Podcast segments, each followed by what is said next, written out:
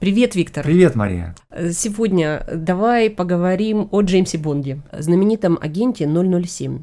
Дело в том, что в этом же году вот будет уже 25-й фильм о Джеймсе Бонде. Он выходит там где-то осенью. Ага. Вот это же очень такое серьезное явление, да, в шпионской тематике. А вот есть же еще и Штирлиц, и это тоже очень большая часть культуры советской и российской. Mm-hmm. И вот в каком-то смысле Штирлиц, в, каком-то сне, э, в какой-то степени Штирлиц является аналогом Джеймса Бонда, можно сказать, такой советский Джеймс Бонд, но они радикально разные. Да. Можно об этом поговорить? Замечательная тема. Ну, я, я могу сказать, что я не посмотрел ни одного фильма э, про Джеймса Бонда и не прочел ни одной книги Яна Флеминга, создателя этого э, литературного персонажа, но... Как это тебе удалось? Э, ну вот как-то пронесло, можно сказать. Но, тем не менее, мне, безусловно, есть что сказать про Джеймса Бонда, потому что мне интересно то, что он шотландец, так же, как на самом деле и сам Ян Флеминг, то есть автор этой серии. И известно, что шотландцы долгое время сопротивлялись английскому господству, а потом в какой-то момент переключились на то, что они стали активным образом строить, расширять и завоевывать э, новые как бы колонии, вот, и создавать британскую империю. Да, и... да, то есть они стали участвовать в строительстве да, британской империи. Да, и вот эти качества такого, такой предприимчивости, а немножко как бы граничащие с авантюризмом, какого-то такого силового напора, натиска, да, вот этот персонаж, он, безусловно, персонаж Джеймса Бонда, безусловно, в себе воплощает. Ну, а также, конечно, можно сказать, что поскольку уже, как ты говоришь, было снято аж 24 фильма про Бонда, да, и начались они сниматься еще в начале 60-х годов, и на экране Джеймса Бонда воплощал каждый раз новый человек, ну не каждый раз, а скажем так, для каждой эпохи был свой Джеймс Бонд, да? Да, получается, что каждая эпоха рождала, да, своего да. Джеймса Бонда, и он разный. Да, можно вспомнить, например, Шона Коннери, первого и во многом как бы канонического такого Джеймса да. Бонда, Джеймса Бонда 60-х годов, можно вспомнить Пирса Броснана, Джеймса Бонда 90-х годов, ну а сейчас вот уже который фильм Джеймса Бонда воплощает Дэниел Крейг, и все они совершенно разные да, то, допустим, про Броснана можно сказать, что он такой красавчик такой, да, да а да. Крейга не назовешь особенно красивым, но он, безусловно, такой мужественный, такой. Ну, там э... другой стиль, другой образ да, немножко. Да, да. А теперь про Штирлица. Штирлиц – это один фильм, очень mm-hmm. большой фильм, в то время как про Джеймса Бонда вот 25 mm-hmm. фильмов, mm-hmm. то про Штирлица один большой сериал –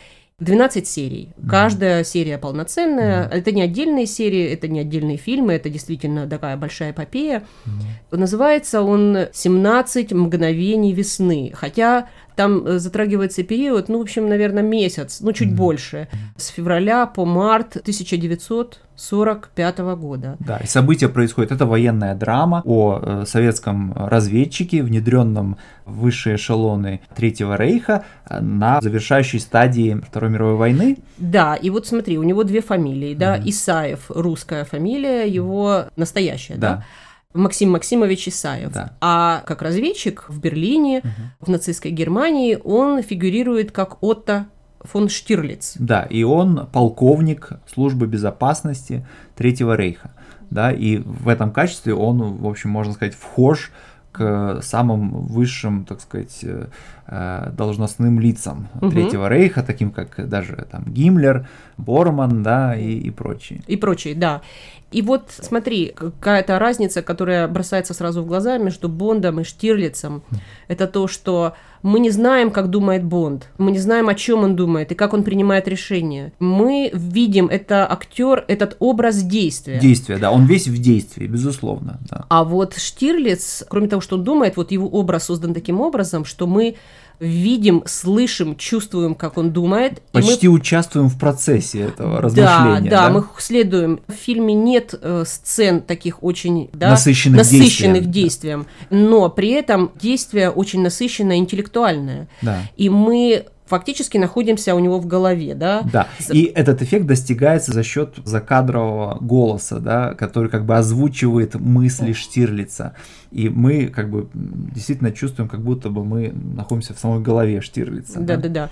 То есть это такой интеллектуальный процесс, хотя он не скучный, это фильм mm-hmm. не, не философский, безусловно. Mm-hmm. Безусловно, это шпионский да. фильм. Ну вот, кстати, можно говорить, поговорить о разнице в словах, да, разведчик и шпион. Да. И иногда еще агент агент. Вот если шпион и агент это для врагов, то разведчик это, конечно, для своих, да, Да, то есть да. умный разведывает информацию. Да, безусловно. Ну и надо также сказать, что Штирлиц, э, вот ты совершенно правильно сказал, что там не так много действия. Характерно, что за, весь, за все 12 серий Штирлиц стреляет один единственный раз. Но с другой стороны, вот он большой психолог, и он, безусловно, как бы анализирует психологические качества тех людей, с которыми ему приходится иметь дело, и он использует эти психологические качества, то есть где, где возможно, он, может быть, даже отчасти немножко манипулирует. Да, но А, нужно все время помнить, что цель манипуляции очень высокая. Война против нацизма, да, это Да. борьба с нацизмом. Да, безусловно. Но также другим, мне кажется, очень важным отличием этого сериала про Штирлица является то, что вот немцы в целом и вот те высшие чиновники Третьего Рейха, в частности, которые фигурируют в этом сериале, они показаны сложно, да, то есть это не какая-то такая совершенно черная картина, да, там нет карикатурности. Даже вот если мы говорим о высших, так сказать, нацистских чиновниках, которые, безусловно, однозначно враги, да, но тем не менее каждый из них охарактеризован как вот сложный, так сказать, человек. со Сложная своей- натура. Да, со своими качествами, да, то есть нет плакатности, нет какой-то упрощенности, нет карикатурности в изображении. Да, мне кажется, очень важно то, что там много есть персонажей немцев, к которым Штирлиц очень тепло относится. Это там мирные э, Мгм. граждане, да, есть очень много ярких женских образов. Мгм.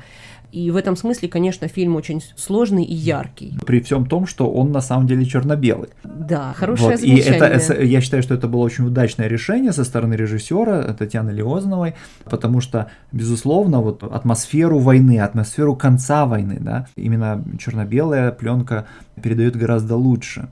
Слушай, а ты знаешь, я тебя перебью. Ага. Я хотела сказать, что ведь этот же фильм недавно, ну как недавно, в 2006 году раскрашен. И на это отреагировали по-разному актеры и Мгм. вот режиссер Татьяна Леознова. Фильм стал другим. Да. Черно-белый, вот то, что ты говорил об э, аутентичности, Мгм. конечно, он был снят черно-белым не случайно. Он был впервые показан в 1973 году, и тогда уже были цветные фильмы. Кстати, когда фильм показывали первый раз, по-настоящему в Советском Союзе улицы пустели, и э, фильм смотрели, в общем, все. Да, Это, да. безусловно, фильм был очень популярный, Да. но он очень качественный и талантливый. Но вот то, что его раскрасили, это тоже очень характерный момент для России, для Советского Союза этот фильм был очень важен. И для России война, Вторая мировая и та ее часть, Великая Отечественная война, остается одним из важных формирующих элементов идентичности. Мгм. Поэтому фильмы про войну остаются важными, а фильм про Штирлица остается самым важным из всех фильмов про войну. Да, безусловно. Но при всем этом, как известно, Штирлиц э, практически сразу же после выхода этого сериала стал э, персонажем многочисленных анекдотов.